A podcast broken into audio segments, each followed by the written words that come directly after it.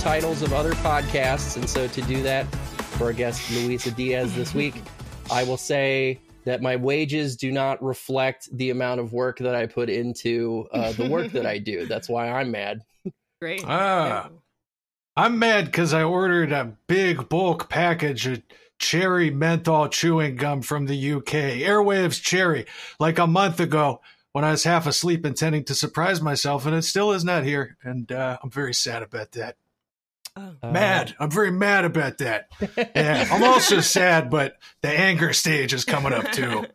I posed this question, of course, because we have Luisa Diaz of uh, Why You Mad. She is here. Hi. trap. Thank you so Why much for having me, guys. Welcome. Yeah, thanks. Why did I say the trap? What is my problem? That's what we call our uh, our basically Zoom recording room on the internet. It's the Yeah. trap room.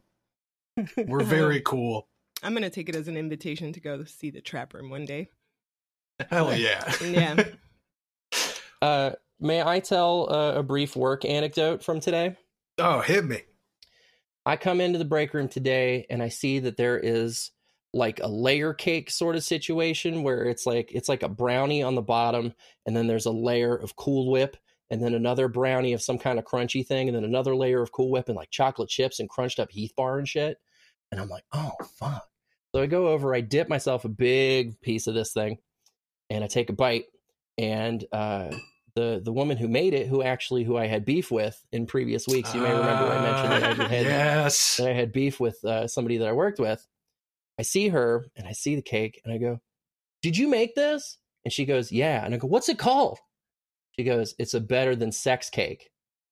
And I Oh. said, I don't know, it's better than sex, but it's at least as good as a hand job cake. How And did she- that fly? she laughed it. She laughed at it. She loved it very much. Nice. She's so, like a cool old lady. It was so does this mean you're mending bridges with your former enemy?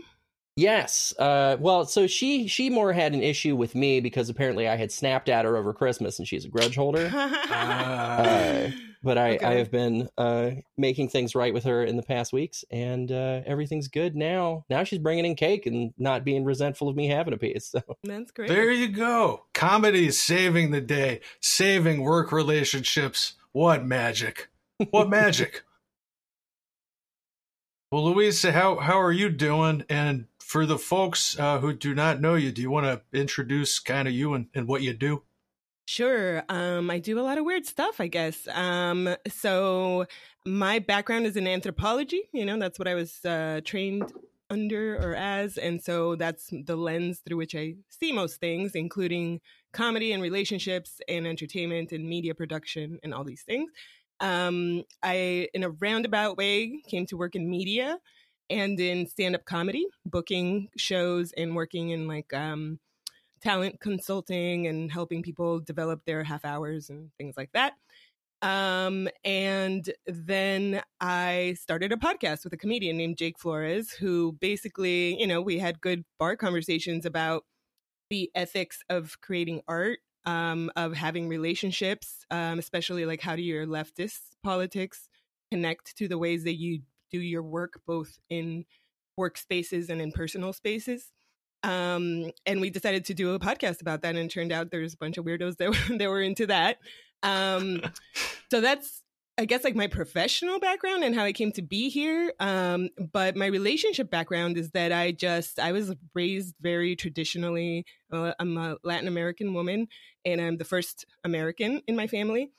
So i was raised very much to be a wife and mother and Uh, going out and like getting a bunch of degrees was like really kind of a fuck you to my family to be like look at me. I'm gonna do you know like my mom at one point was like you you had you have so many degrees. By now you could have already had two kids you know and she's like mad that i'm in grad school when i like and all my friends parents were like she's amazing.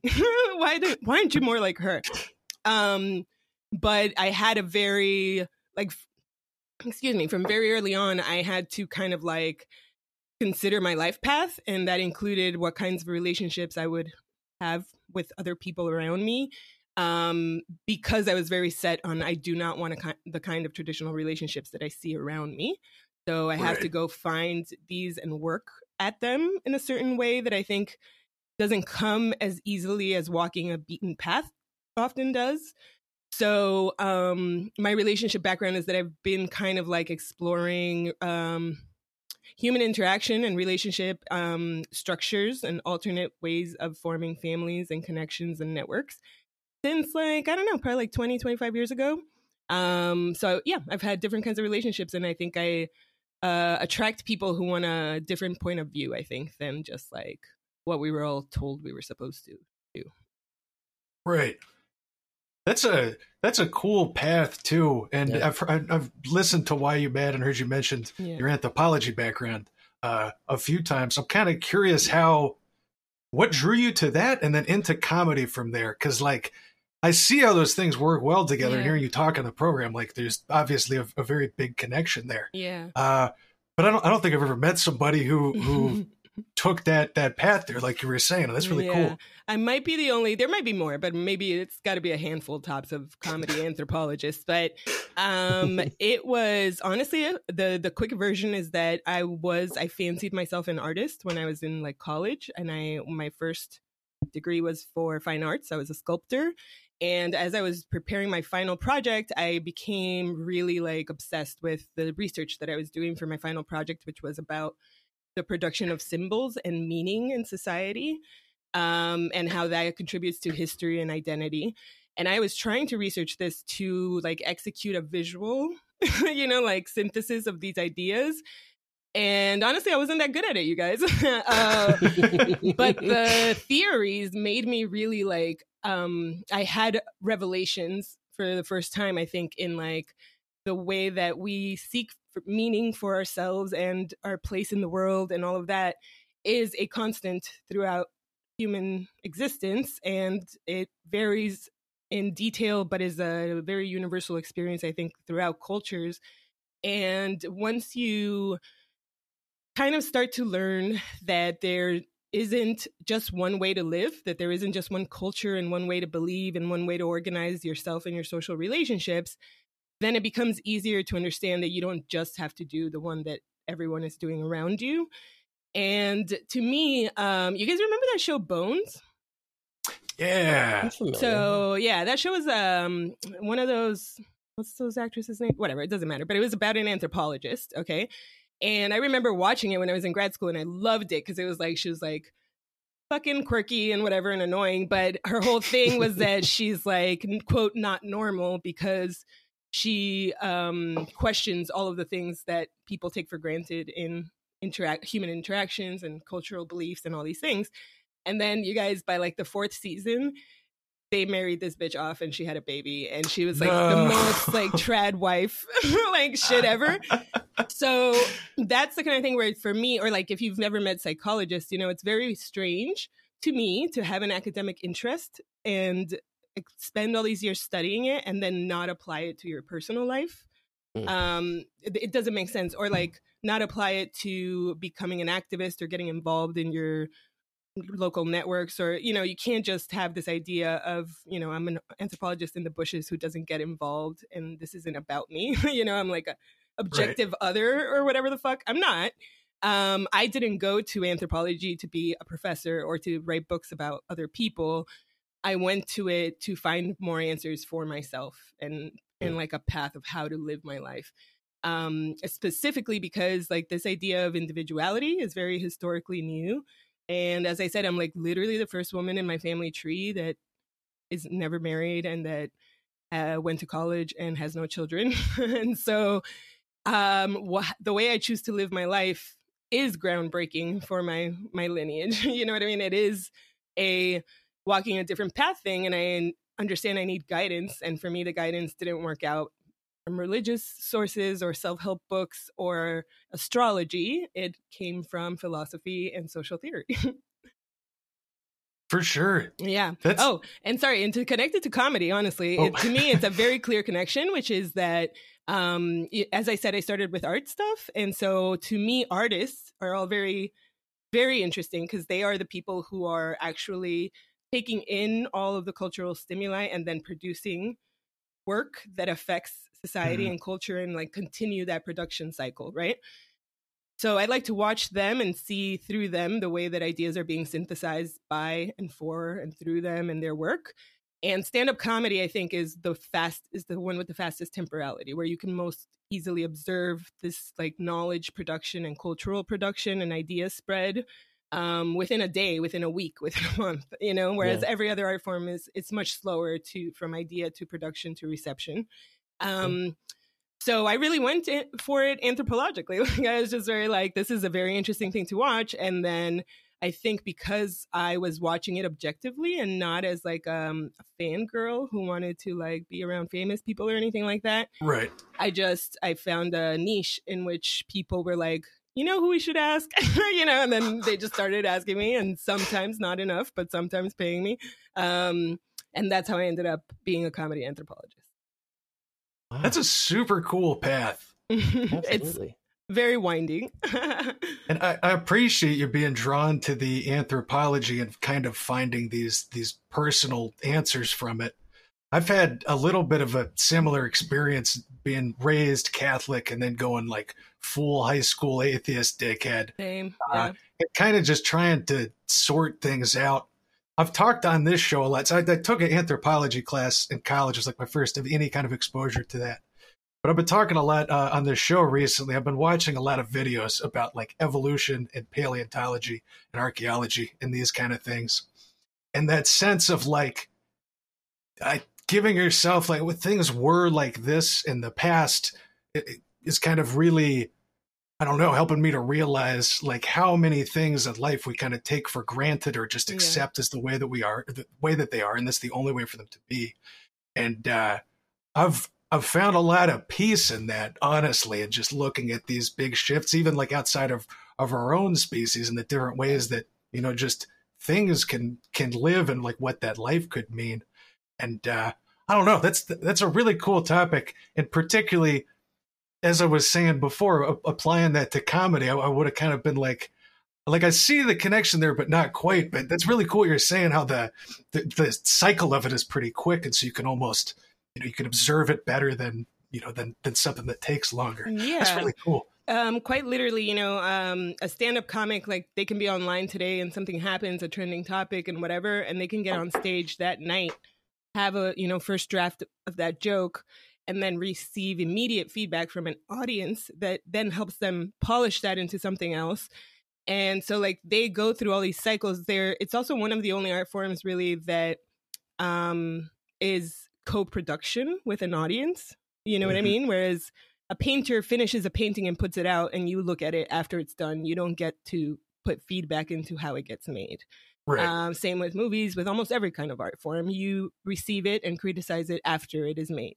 Um, but stand up is it is quite literally for me like i feel like i can see it happening this like process of knowledge being passed down uh, down and around and out because it's going into comics from the podcasts they listen to from the news that they watch from their friends from their family from their culture and then they're synthesizing that into something and passing it on to their audiences who repeat it and share it and retweet it and whatever. Um, and t- that's why to me even like cancel culture is so interesting and like you know because it's all a backlash to it's just a joke that didn't work well and you you used to right. want to know when the joke didn't work well and now you're mad that the joke didn't work well and people are telling you it didn't work well. Um, so it's it's just pretty interesting to watch you know um, i don't think we get a window into um, the process of cultural production throughout other art forms as much you know? Right. Beautiful and just like the evolution of an idea basically like i don't know yeah. i can kind of see that branching out in the in the same way life or, or you know another process like that does that's really yeah. cool to think about yeah absolutely um you know as you were talking about um how you found comfort in seeing like the how long things have been around and how sometimes right. you know things feel like they have always been like this or like they're unchangeable and so we always have to live it this way or do it this way um i famously um, let's say mock the, the institution of marriage a lot, but you know, it's like with a good natured um, thing where I'm like, to me, it's just like it's like punching up. You know what I mean? Because it's like, right. it's like the winning. Like nobody's the whole institution is not threatened by me mocking it. You know what I mean? Like it's fucking fine. but I think it's something that people lack a historical view on, right? Fully. Yeah, because once you like think about it for me, and it's this thing that like it sounds like I'm being a Debbie Downer about marriage, but just like you said, Donovan, like I found comfort in this. like I was like, this is Yeah. great. I think more people should hear the fact that like we like to think marriage is about individual love and like building partnership and sharing your life with this like soulmate that has all the same interests as you and like all this fucking like movie shit, right?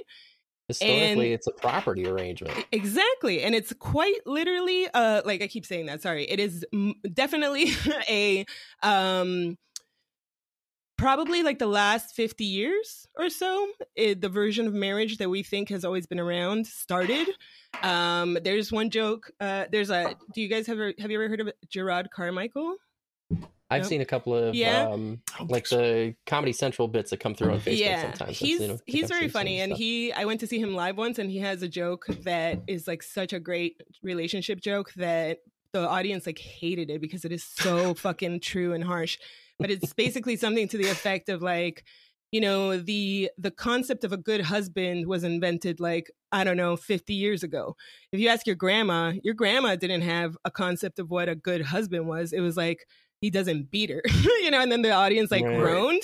And then he goes oh oh really? If your grandma was lucky your grandfather was emotionally distant and unavailable. If she was unlucky she got raped a few times. And the room like froze. Like you just feel the oxygen sucked out of the room.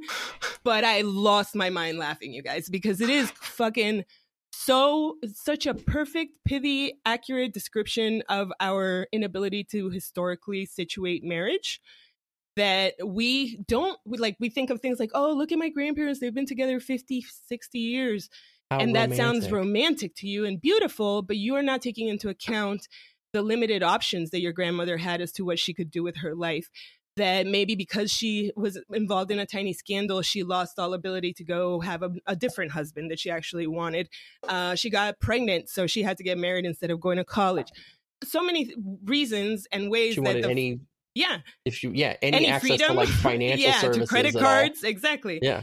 and so the farther you go back in time, the less marriage was a choice or a partnership or a love thing. And the more it was about exchanging land or securing alliances or, you know, all these things. So then I do like to mock marriage, but I think it's important to realize that it has not changed as much as people believe that it's changed. It's only the narratives around it that have changed. Hmm. And so, like, I often try to recommend to people that what should be hopeful about this historical revelation, if it's new to you, is that if you are the kind of person who really wants things like having children and owning property and having grandchildren, then you are looking for a person who wants to be your financial and land lo- owning partner and alliance in war. You know what I mean?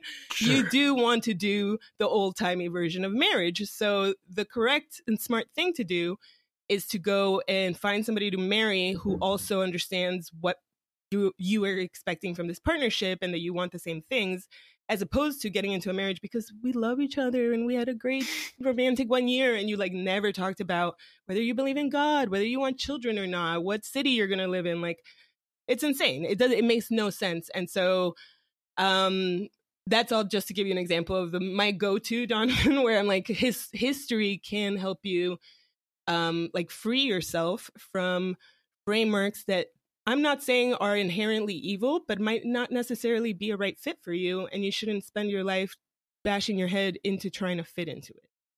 Yeah, for sure. And that's a like like you were saying like as th- there's an element of that being scary too where it's like jesus everything i've known is not like this rock solid essential thing which is fantastic because it fucking sucks but is also kind of like you're cast adrift all of the sudden. Um it's it's wild too like I just kind of the past few years and, and doing some reading and kind of I don't know paying attention and trying to understand things a little more. Like I am shocked every time I hit one of these things, and it's like, what's so fucking obvious? Why why could this have been the same like throughout of all of human history? Like these things change, everything is very relative. Uh, and then another one will pop up, and it's like, what the fuck? So what else is out there that I'm that I'm missing? You know. Yeah. But again, as much as that is a little bit scary, it's exciting because many new opportunities. You're not pigeonholed, as you're saying, and uh, I don't know. It makes me makes me feel better about things. I guess makes me feel Yeah. more hopeful. Uh, I take solace in the fact that we will all, through the process of carcinization, become crabs. Uh, I think that that's that's very comforting to me. That one day Give we will me- all be pension. yeah, give me them sniffers. I'm down for that. oh, Oh, did we lose you? I muted. Ju- I muted myself. Oh, Uh, um, do we know what kind of relationships crabs have? Mm. Ooh. I don't. I don't know off the top of my mind of my head. If I okay, I've definitely so I got into like fish YouTube too, and Okay. that did lead me to some crab related videos. I've I know some of them they got the little apron under them and they stock their eggs oh under yeah, there. right. And I think like one other would come up and fertilize that. I don't think it's like a broadcast Yeah. spawning kind of thing. If you're a listener who's an expert on crabs, please follow Or a up listener on who this. is a crab. also that, please. or part human, part crab. We don't discriminate here. and that's that's the dream I am aiming for. Carcinize me, Captain. Let's fucking go. Well, Louisa, we we also got to ask you, and I, I got to say too, if Mhm. if you listening out there uh, have have appreciated hearing about this, y'all's latest episode on uh, *Handmaid's Tale*, you Yeah. really got into into that. Highly recommend going and checking that out. Uh, awesome. Thank you. very very thoughtful stuff. Fascinating. Uh, but as as is our tradition here, we got to ask you uh, our standard guest question, which is about an embarrassing dating or relationship story you have. Uh, what do you got like that? So um, this was kind of hard for me because I did I can't really think of being embarrassed, and I don't say that in like a show offy way. Okay, I say that because I'm very much a person that I don't consider any of my past relationships or interactions to be failed relationships or interactions.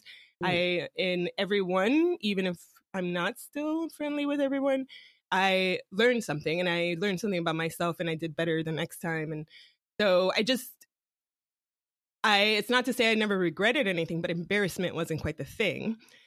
I feel that. Except for one thing. Oh. right? And it is definitely I'm the bad guy here. Um so it was a few years ago and in my defense, okay, going to start. Um I started drinking alcohol 10 years ago, okay? So when this happened, I was probably like into drinking alcohol for like 5 years, 4 years, which is not an excuse, but it is a factor that contributed to the situation that follows. Um which is I um I was also in a monogamous live-in relationship with someone for 10 years from 20 to 30. So. I basically when I broke up, I started drinking and I started dating and I uh, was enjoying my life very much post graduate school, uh, dating a lot and um, being ethically non non monogamous, right?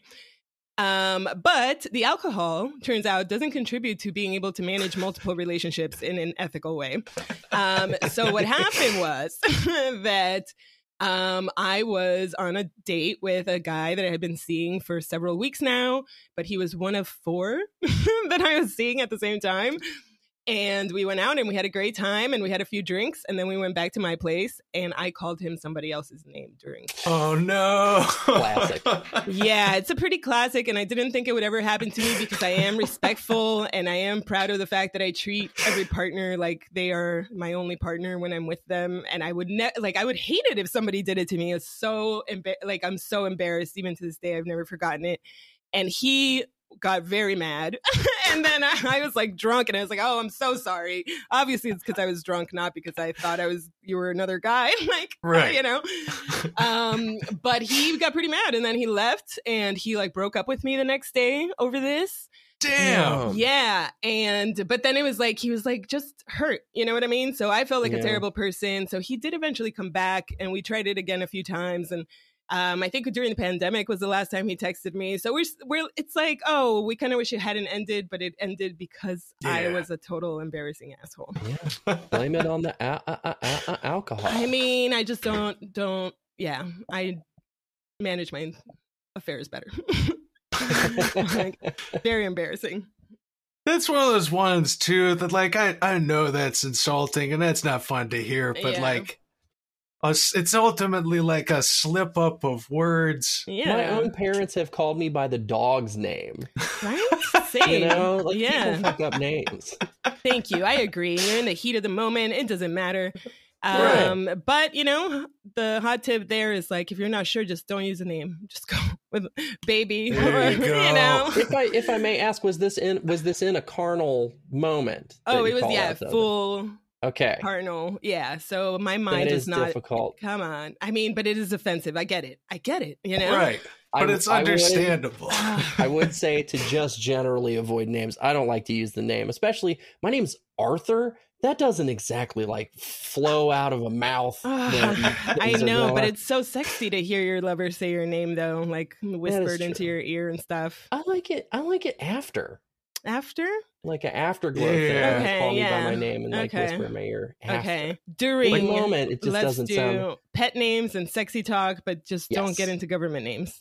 Right. Yeah, Unless your name's like Jack or something like boom like Yeah. that. That's that's quick. You can yell that out. Donovan is three syllables. yeah. There's a lot of vowels in there. yeah. What if they called you by your Twitter handle or the- or your Instagram? That oh, Don- Donna Bless. Dono dot bless. Oh, this sex is extremely. It's it's just okay. It's not bad.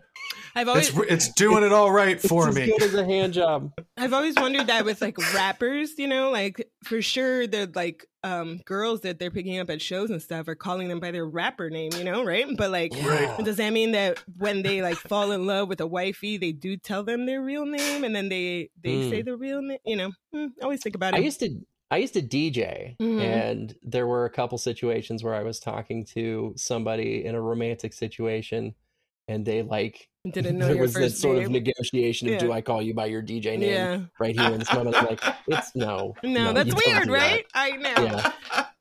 But see, I've heard. So I was a raver, right, when I was younger, and Hell Oh, nice. yeah, us too. Oh yeah, I'm a, I'm a drum and bass girl. Yeah. So Oh, my yeah. yeah. So my ex that I lived with for ten years, he was a drum and bass producer, and so from knowing all of his friends, I know that they didn't Mm-hmm. like it when somebody in a personal situation used their DJ name because they're Mhm. like it's it's a public persona thing. You if you were friends, you should use my name. Hmm. But then rappers who I've known, they feel, and I'm generalizing, that nobody should use their government name unless they have explicit permission to do so because it's so personal. So it could go either way, you know. You got to ask your DJ or rapper what would he or she prefer, or they, yeah. or or streamer hmm streamers have Yeah. uh, have their own names Ah. Yeah. online gaming personalities have their Mm. screen names I've dated um graffiti artists. They also Mm. have street Oh, names and real yeah. names. Yeah. And they prefer uh their street names are used instead of their Wow. real names. Kind of like rappers. Yeah. Interesting. Yeah. I can see where those distinctions would come up though. Like uh, hip hop, especially being like if, if you're a solo artist Yeah. and it's focused on your voice and what you're writing and what you're talking about. I get it. That's more personal than like I don't know. I feel like in a DJ spot that, that would be more It's more- separate. I, I, also know. feel like DJs have a whole like don't talk to me vibe going on. so they're like they very like certainly do yeah, they're like don't ask me for play songs that are you want me to play, get the fuck out of my face. So I think it's part of keeping that wall up. It's like, Yeah. this is my public life. Don't don't call me by that name. do you want to do you want to hear what I used to do when uh, people would ask for a request? Why don't you ask? Why don't you make a request? I'm, I'm up on the decks. I've got my headphones on. I'm mixing some tracks. Uh, uh, go ahead and make a request on you. Uh, hey fella, can you play the birthday song? Oh, absolutely not. No, no way in hell. But it's a club banger Absolutely Come not. Get the fuck away from me. Get, get the fuck security. yeah. on that second round of happy birthdays to you when it comes to that crescendo and then the beat drops. Oh, oh yeah, oh yeah. Well, thanks for sharing the uh, the embarrassing story there, Louisa. Good, uh, a good answer. Hell yeah. We all need to be reminded of our lowest moments. Um, it, It's ma- it makes us better people. It really does. It really does. Yeah. Well, how about we try to help other people be better people, or maybe, or maybe they're already good, be in a better relationship. How will we help some people out? How about we hit some questions? Uh, and this week it's all question box. Asking all them questions. Asking all them questions. Why you asking all them questions? Making statements. Uh, who? Asking all them questions. Asking all them questions. Why you asking all them questions? Making statements. Uh, who? Woo! Yeah! Yes, it's the Radio Free Tote question box, the segment of the show where you, the listener, can send your questions into us and we will answer them. Uh, it's anonymous. You don't have to make an account. If you'd like to do that, you can go to our website, rftb.me, uh, or on social media. It's in the bios at our Twitter at rftbpod and our Instagram at Radio Free Tote. You just got to click that question link, type your question in the box, smash that send button, uh, and that's all it takes. And this week, uh, thank you again to Louisa for for sharing the link. We have a ton of questions in here. Oh yeah. And here's what we got first. Hi, Arthur and Donovan and Louisa. I think this was from last week. Yeah. My my boyfriend and I uh, have been dating for three years and have lived together since before quarantine. This past week, we went downtown for our first summer outing since 2020. While we were looking at the shops, my boyfriend noticed a Shiba Inu with its leash tied to a tree. He walked over, bowed in all caps, and said, I quote, Ohio Doggeroo Chan, I bow to your great dignity. While he was doing this, the owner of said dog, who was Asian, came out and lectured him on anti Asian racism. It was mortifying. My boyfriend thinks I should have backed him up to the owner. I think BF's weeby ass deserved it. The whole incident has made me view him in a different light. He likes JRPGs and stuff, but I never thought he would otaku out in public. I like that turn of phrase. Uh, should I have backed him up, and am I overreacting to him making an absolute fool of himself? What do we think? It cringe as fuck. Ugh, Yes. Yeah. Yeah. I want to hear from you guys first as like if you were the boyfriend and you did Mm. something cringe, do, are you expecting her to back you up on this? No. No, you got to call me out. You got to make me aware right? so I don't double down on the cringe. Everyone Yeah. who I've ever dated, if I have done, if I would have done something this cringe, they would have dunked on me with the Mm, person who was lecturing yeah, me. exactly. And I think I think it's important to team up with outside forces against your partner, especially if your partner's a cis guy. hmm Oh, you got to put him in place sometimes. Absolutely. Yeah. No, you and you can't become part of um like the toxic exist like bubble of their world that tells them they can continue doing this kind of shit. You know, Right. like right. even um I think some women might be like let's say old school women might be like let I would defend my man, but then I would tell him at home that that was wrong. And I think that's also bad. you can't Mhm. you cannot defend this. I agree 100% with Arthur. Call him out with the person calling him out so that he Mhm. never does this embarrassing thing again. But I would give him a chance. Like, you should see him differently. I don't think this is break up with him, maybe necessarily, if it's his first thing that's annoying you. But also, let's see how he feels if you double down on not not backing him up. Right. As long as he understands, like, why this could upset somebody. Yeah. Because I could get you're just out, you're out in the summer sunshine around people You for the first nice time in a year and a half. yeah. yeah. And you've been watching a lot of anime over quarantine. You've really just been marinating in it. and you're like, oh, I'm going to say the anime thing uh, to this dog on account of it's a Shiba Inu. and then you do that uh but to other people witnessing that that i imagine they're not Yeah. gonna like see this as a reference or something they're gonna be like what the fuck is Yeah. happening with this guy Absolutely. You know what? You made me think of something else, which is um, I think we all need to be, including the dog lady, everybody, we all need to be slightly more understanding of the fact that we have all been inside for a year and five months. And all of our social skills are lacking. Like we, you know, I've been out socializing. We're all doing bad. Right. We're all saying shit we didn't mean to say. Uh, you know, like putting our foot in our mouth. I think I had one person yesterday. I was like, "How's your wife?" Oh, we got divorced. Like, oh, oh, right. Okay. Um, so oh, my I, bad, my bad. I just realized I only talked to you because I was friends with your wife. Oh shit. Okay, well, um, awkward. Yeah. So you know, he probably just didn't know how to act around a nice Yep. dog in the sunshine. Right especially the- one of them Shibas. They're pretty damn cute. They're I really understand. Sometimes that floods the brain. Just just get them across, not to not to be acting like this. Explain Mhm.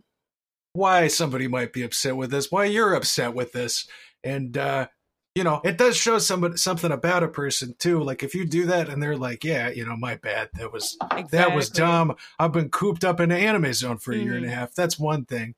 But if he's doing the doubling down or like pushing back on you about it, that's when there's going to be a problem. Yeah, then you got to bail. All right. Uh, what about this next one? This one's a little. This one's a little more uh, directed directly at me. hey, RFT boys. A few weeks back, you got an angry response from somebody regarding your treatment of the DDLG kink.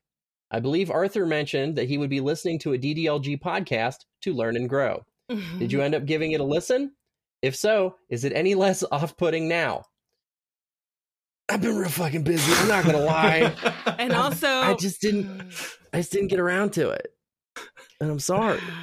I'm sorry to add to the shitting on the DDLG.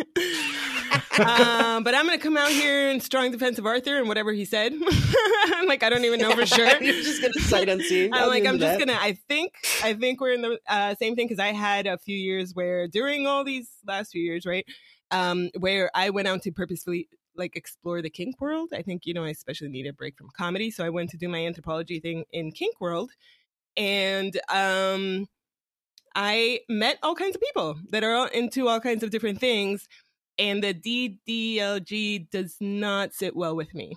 To be honest, seems with you. unhealthy. That's seems that's kind of where we are. Is that it, it seems Yeah. some people claim that it's good for uh, dealing with trauma, especially around like sexuality, uh, maybe with like child abuse, child abuse uh, or and sexuality. right?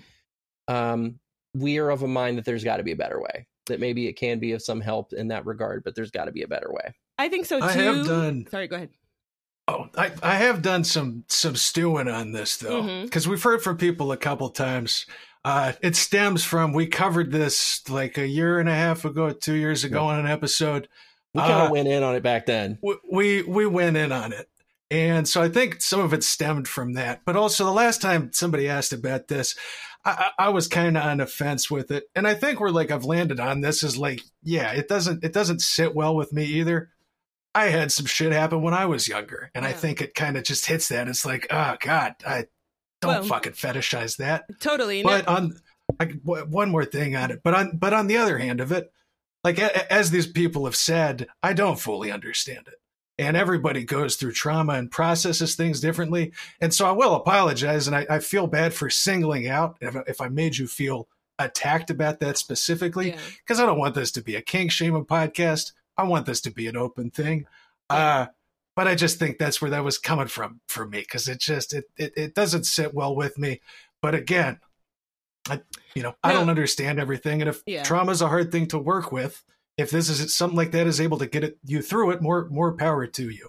I totally agree with you and would like to confirm that I am not kink shaming either. I very much just think that it's our all of our responsibility to be self-critical and self-aware as to why we do the things that we do, why we find pleasure where we find pleasure. And to me, I think that if that is your kink, then one of the things that you should be exploring within yourself is that, especially if you're using it in a way to try to resolve childhood sexual trauma, is that part of the reason that it was a traumatic experience for you is not that there were boundaries crossed by an adult you trusted or whatever, because honestly, that's life, is people crossing your boundaries and you thought you could trust them. Really, it's that um, you had your sexuality triggered at too young an age when you were still developing other parts of your brain that and that is what causes the trauma and so constantly going back to relive that experience of having a child brain with an adolescent sexual experience i don't necessarily think that there's science out there to say that that is helping you other than making you comfortable with the feeling of that however Hmm. as donovan was saying to you know to each their own and i do think it's like you you find really the world in life is terrible you should find pleasure where you find pleasure but there's no harm in being self-critical and self-aware and really considering why why something brings you pleasure and whether it is ultimately helping you or not. Right. E- Exactly. And uh I've I've just also found that with with other areas of life. I've talked on the show a lot about having intrusive thoughts and anxiety and, and, and depression and all of that. And uh I know this isn't a one to one experience, but I, I've just found I, I- I've gotten less what am i trying to say here sometimes as you were saying louisa sometimes engaging with something kind of keeps that thing alive a little Mhm. bit Yeah. and i'm split because there's also an element though where it's kind of there's a self-examination there there's a reframing Yeah. uh Taking power back. but also yes and, and, you're and also the that experience. Yeah. right and so Mhm. like again i can i can understand Yeah. how this th- could be a positive thing for somebody but at the same time i'm just coming back to that that sense i've had of kind of repeatedly engaging with a negative thing from the past. And granted well not not entirely to this degree. Uh but just in that doing it is still kind of in the way I, I kind of frame this for myself i feel like i'm just kind of feeding more energy into it. I'm keeping it at, at the front of my mind but and then at the other hand it's like well you don't want to fully write off and pretend Yeah. something didn't happen that's no way to process it either uh You know what? A but good, yeah a just good I'm, I'm bothered by that same thing I think a good place that we can uh, leave it at that I think you guys might agree with me is that um I think that if you have a kink, whatever that kink is, and it brings you happiness and you enjoy doing it and you have partners with whom you can do this happily and safely, you shouldn't be worried about whether or not Arthur or Donovan or anyone else accepts it or thinks mm-hmm. that it's good. And I say this just as a person who has always wanted to have non-traditional relationships and sexual interactions and that kind of thing that once you get to the point where you realize you don't need or want the approval of other people then it becomes easier to go and live your life the way you want to live your life. So in the same way that we should respect your kink and like not kink shame you you should accept that sometimes people are not going to get your kink and that's fine it's not hating on you and it's not you know they don't need to you can go off and live your life Right. That being said, our first episode was a little uh, was a little hateful. I think I take on it, and I, I, I do apologize for that aspect. We We're getting we we're getting a little roasty in our younger years, and now I'm like, I don't I don't really want to roast people. I want people to be fulfilled and listen to my we've cool matured. podcast. Also, yeah, I like what you said about um like you can really you're like really freed when you can when you can step away from other people's expectations. mm-hmm. Uh one of the sort of defining moments of my young adulthood and sexuality, uh, I had a bar manager that I worked for who said to me one night, "You're a pervert." And I went, "No, no, I'm not." And he goes, "Shut up. You're a fucking perv." and like I've sort of like I was like, oh, because I had I had talked with him about various things that I was into or wanted to do, and uh, he's like, yeah, you're a perv. Fucking just roll with that. yeah That's and awesome. then you were like, "Yeah, I'm a perv. I love it. Okay. And finally, there's a I'm a name for my thing." yeah. Right. Mhm. oh, you have a cat. Yeah, th- this is Lucy. She likes to be on every podcast, so that's why she. Hello. jumps. Yeah. Sometimes my cat Pickle will make an appearance, but she she tends to nap during these things. Uh, we love a cat appearance, though. It always makes that always makes my day. I'm sure She's a little black cat too. What Yeah. a sweetie. she'll interject. Her name is Lucy, uh, as in a loose cigarette. So L O O S I E. Yes. Thank you. I just wanted to That is- clarify. That is fantastic. Yeah. I like that name. Uh, what else we got in this box? Uh, let us see. Hi, Arthur and Donovan and Hello. Louisa. About three years ago, I, M20s, was sexually assaulted while in an open relationship with my then girlfriend. As a result of that, I have been unable to have and am mostly uninterested in sex. This led to the end of my relationship a few months later. I do jerk it to porn and even hentai, but when it comes to real women, there's just nothing there. Is there something wrong with me? Is there anything I can do to make myself desire intimacy, or am I likely too far gone? What do we think about that one? I want to start out by saying you are not likely too far gone. Um, Yes.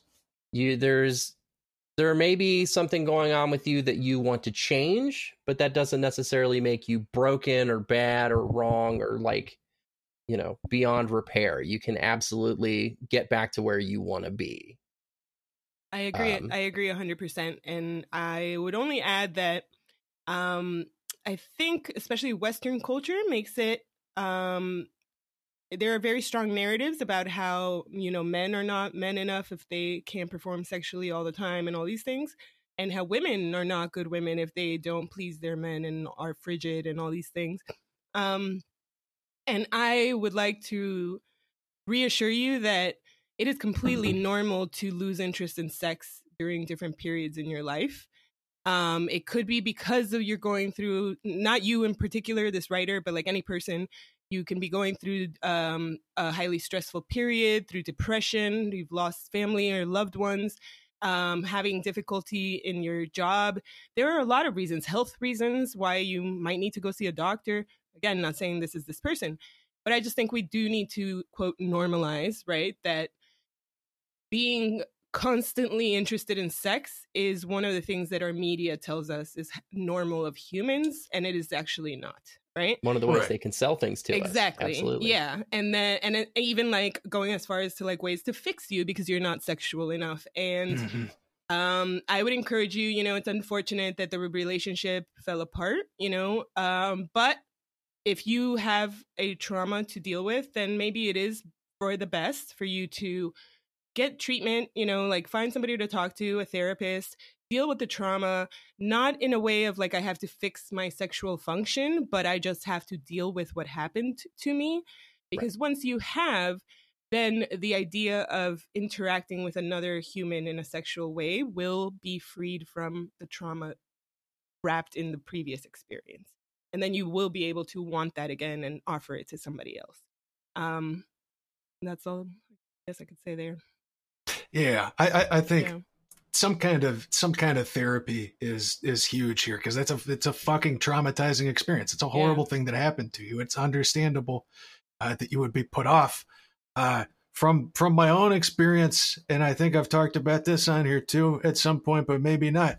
But I've gone through phases of like very low libido or sexual dysfunction, and the thing that I have found that works versus what not works is is the more pressure you are putting on yourself, the more you're thinking about this and telling yourself that if you don't do this next time, you're going to fuck up another relationship or you're not man enough or, or whatever the, the anxiety may be, the harder it is because it's just more and more pressure you're piling on yourself. Yep. You're making yourself feel bad too. And like maybe you don't deserve this or maybe you're too far gone. And all of that kind of stuff is just going to make it harder to heal from this. You're not giving like permission to yourself you know take like be okay with the fact uh, uh, that you're that you're not you know performing you're not feeling sexual in the way that you used to uh and i think just taking that stance and louisa like you were saying in, in the therapy too framing this more as addressing this thing that happened to you and processing that as opposed to trying to we got to restore this we have to focus on the sexual Yeah. uh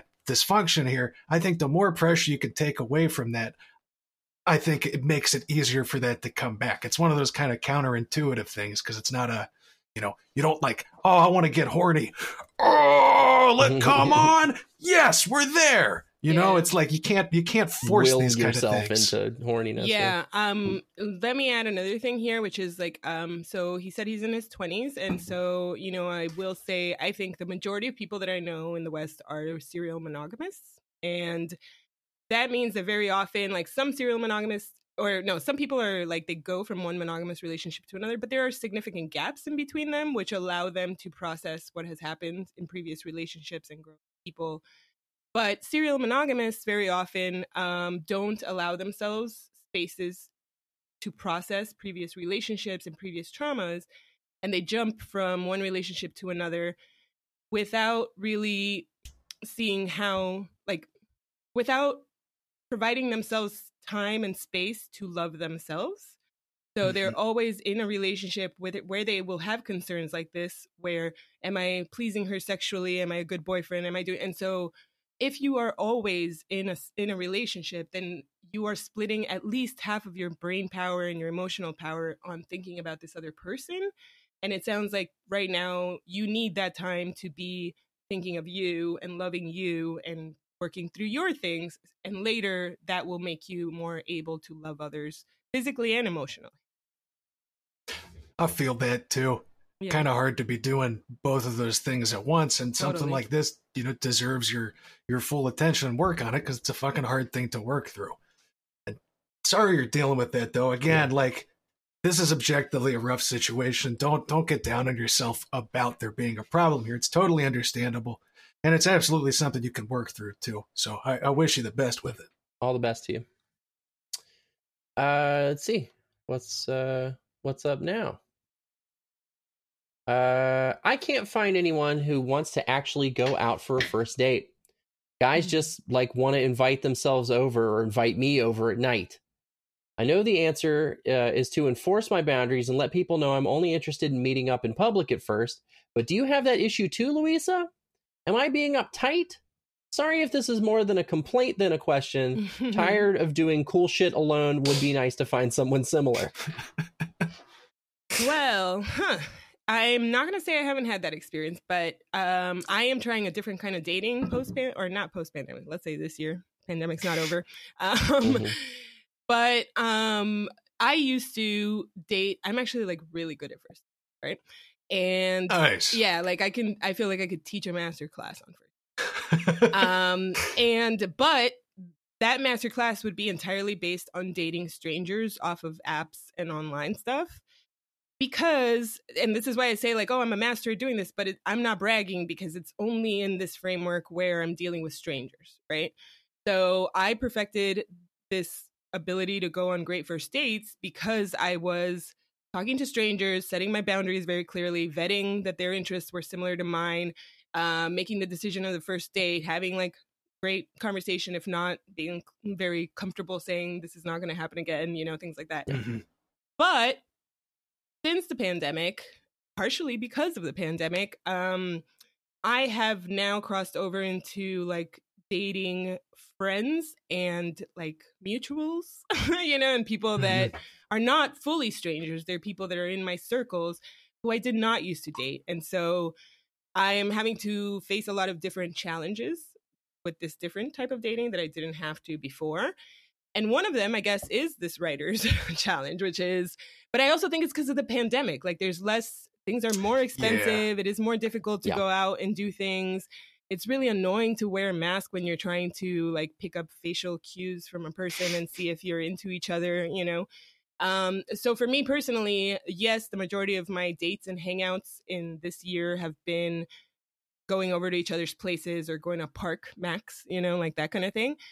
But I don't think it's because everybody's averse to a first date. I think it's because of pandemic concerns and because of money concerns. A lot of people, you know, didn't have a job during this year and it's um expensive. Also, I would say to you, uh woman friend, um one thing to consider also is if you're the kind of person that expects your date to pay for everything, then you have to consider that that is a real constraint on some people and maybe they can't you know and if they're worried that you're the kind of woman that expects that then they will hesitate to ask you to go somewhere if they can't afford to be like going to dinners and doing all these things and paying for everything so if that is your situation then i would say you would have to consider whether you like what do you really want out of this? Do you just want first dates and people paying for them and therefore set those boundaries and get those? Or do you want to scale back your expectation because there are all these other factors that are affecting how people are uncomfortable socializing or you know having money problems or uh, safety issues where they don't want to be in a restaurant with 40% capacity and whatever the hell you know?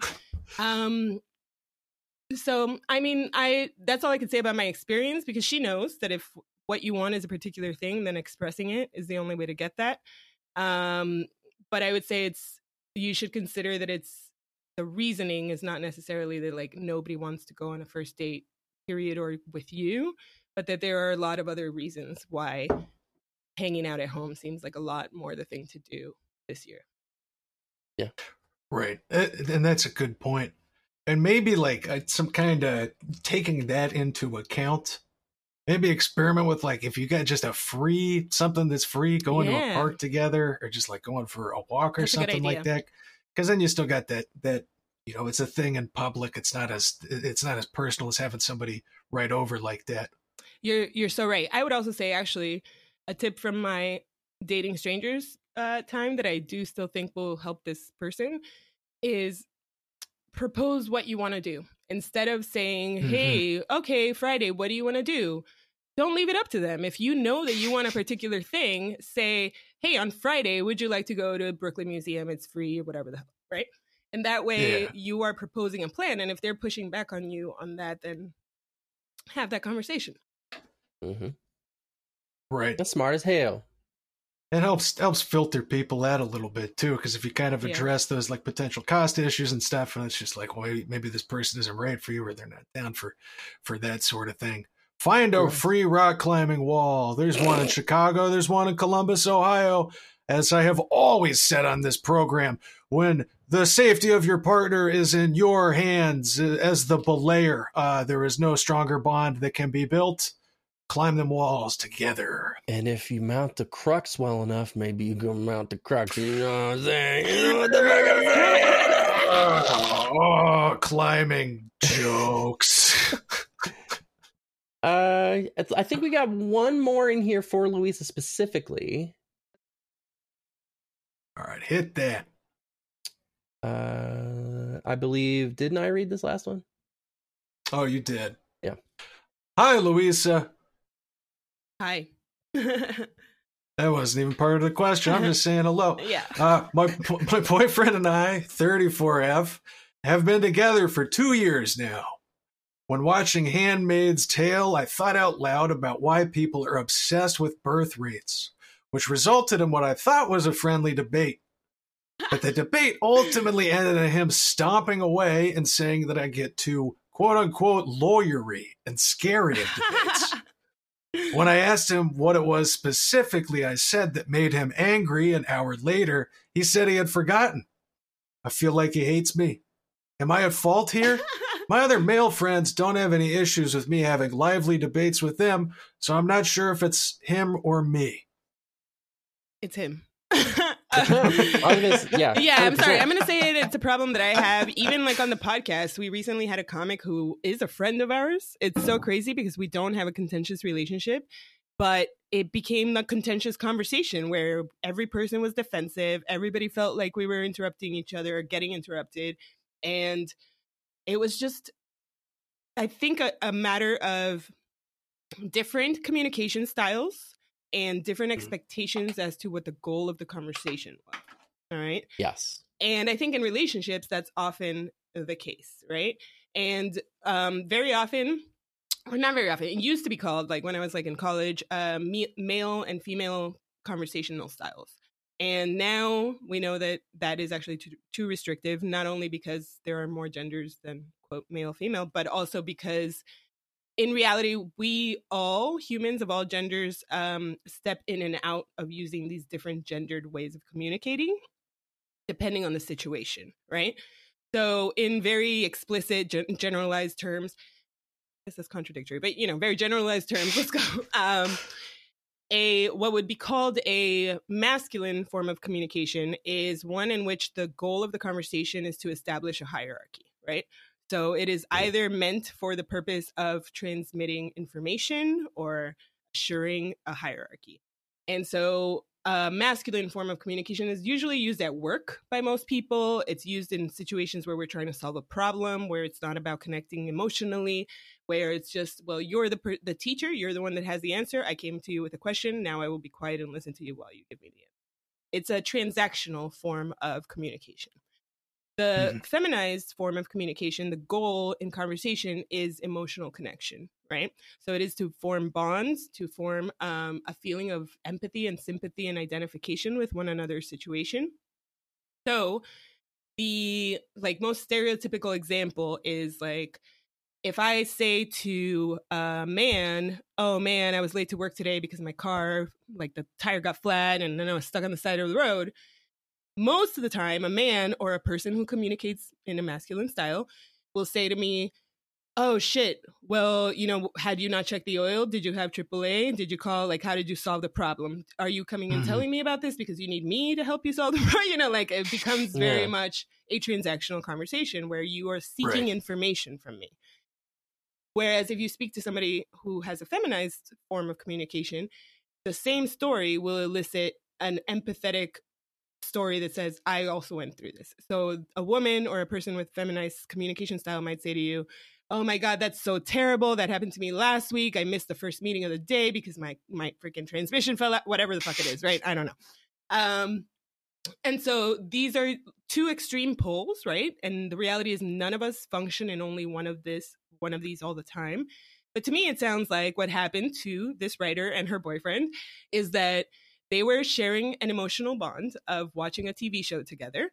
And when they started communicating about their thoughts about the TV show, he was only doing it in a way of like, I want to emotionally connect with you from sharing this show and be like, haha, isn't it weird that this thing happened? And Mm. she got into a masculine form of communication where it was about transmitting information and like proving like somebody is right here and somebody is wrong and this is a transaction where we need to establish the truth you know Right.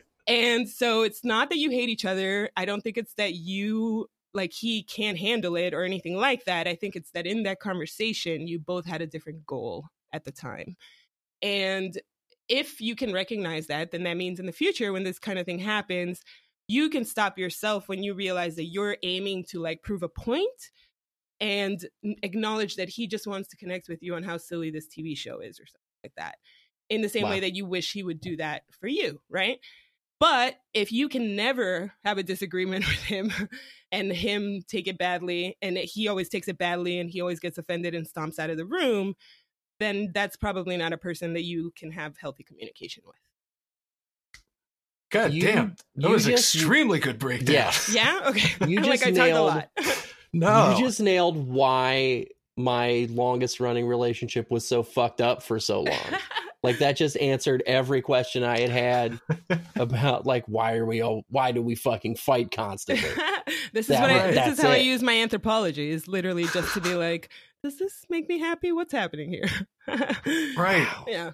That makes that makes total sense though. And and like Arthur's saying, that's one of those things I feel like I've kind of picked up on, but never I don't know, kind of was able really to put words to it. I'm Right. gonna have, I'm gonna have we- to text somebody later on and apologize about that. well, you know what it is? We all do switch subconsciously. It's kind of like Mhm. code switching that you hear for like uh, different cultural kinds of speech.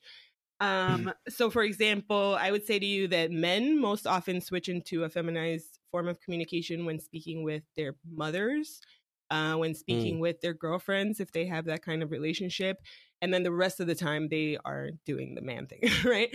And women, funnily enough, will run into problems or feminized speakers will run into problems at work when they try to like connect with people when people are trying to be task based and they'll run into problems at home when they're trying to be task based and the person there is trying to connect with them as a sexual or romantic partner but they're like did you take out the trash did you pay pay the Right. bill and so then nobody's horny anymore it's it matters you guys why we want to talk to each other matters a lot think about the goal in conversation for sure. wow. I uh that that explains kind of my feelings at at work too, where I, I hate the totally task based all the time thing because I feel like I can't pick up on the nuances of something if I don't like know where a person is at when they're developing their understanding of a thing to then like tell it to me.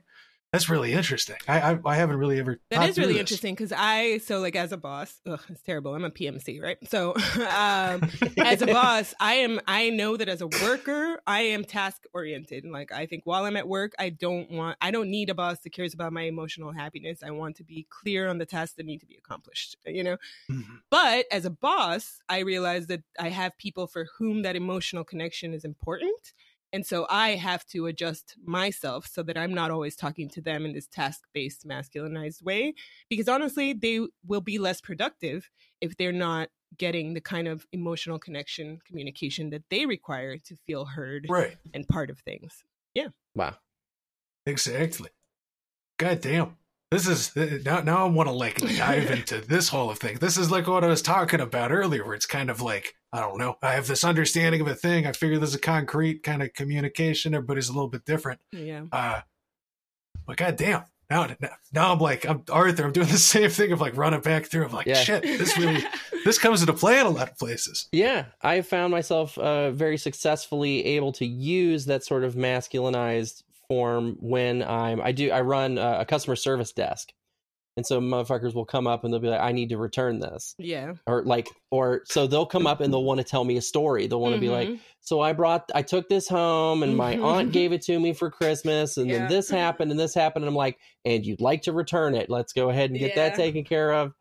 Uh, like, yeah, Yeah, wow. but you see, they come to you with the emotional, feminized communication because they're afraid that going task based is like you're just going to be reject their desire to like transactionally return this thing. interesting. So they're like, but if I tell him that it's like my kid didn't like it and man, it was his birthday, I'm like, you know, like then he'll be like, damn, yeah, let's do this return, guy. But like, you didn't need to do that. yeah. yeah, Yeah. I, I'm gonna be thinking about this all week. That's crazy. Me, me too. Uh, I guess as as a back to or maybe a, a resolution of that here though. Like Louise, have you have you ever like just brought this up with a partner? If have you had this issue and kind of been like, I think we're coming at this from different angles, or do you think it's more like something to just I don't know, kind of keep in mind in the future, this person with the conversations with the boyfriend of just kind of like what way they're approaching it, what way they feel like they're appro- the partner's approaching it. Personally, um, I first always go to myself. You know, like I can't control the way other people behave, but I can control the way that I behave, or I can try, right? Right. So I would say the first thing is for you to assess your own behavior in those conversations and realize when you were pushing, trying to make a point, versus he was trying to just laugh it off and connect with you, you know, on an emotional level and not really take this this seriously. Then that means you were also driving the conversation antagonistically. You know what I mean? It's not just he wasn't hearing you; you were also not hearing him. So Mhm. you need to think about that. And then once you get to a place, because it's kind of like learning what your lover likes in bed, or, you know, when she's mad, what is the thing that makes her happy? You should learn those cues in communication of like, right now, my partner is in a sensitive place and just needs somebody to reassure them that he's they're wonderful and they're great at their job and great at sex and whatever versus when they need me to listen to the problem and work out solutions with them and be a sounding board and suggest how to fix it. You know what I mean? Right. Um, and then once you feel like you're doing that pretty well, that you're like reading cues and adjusting, then and still having problems with his reaction and like his like defensiveness or assumption that he is not hearing you, then it does have to become a conversation where you say like look i've been working on it and explain it you know i've been working on the fact that sometimes i get all involved in the argument and i just want to prove who's right and talk facts and i and i shouldn't get in that fight with you because you're just trying to share a silly tv show with me. Right. but still i feel like now every time we disagree on something you're defensive and you don't hear me and we end up interrupting each other. So it can't just be me working on it. It has to be both of us. Um but in general i just don't think you know like we are of a couple of generations of self-help book people you know? And i don't think actually that it's very helpful to go to your partner and be like i read a book here's what i think you need to do.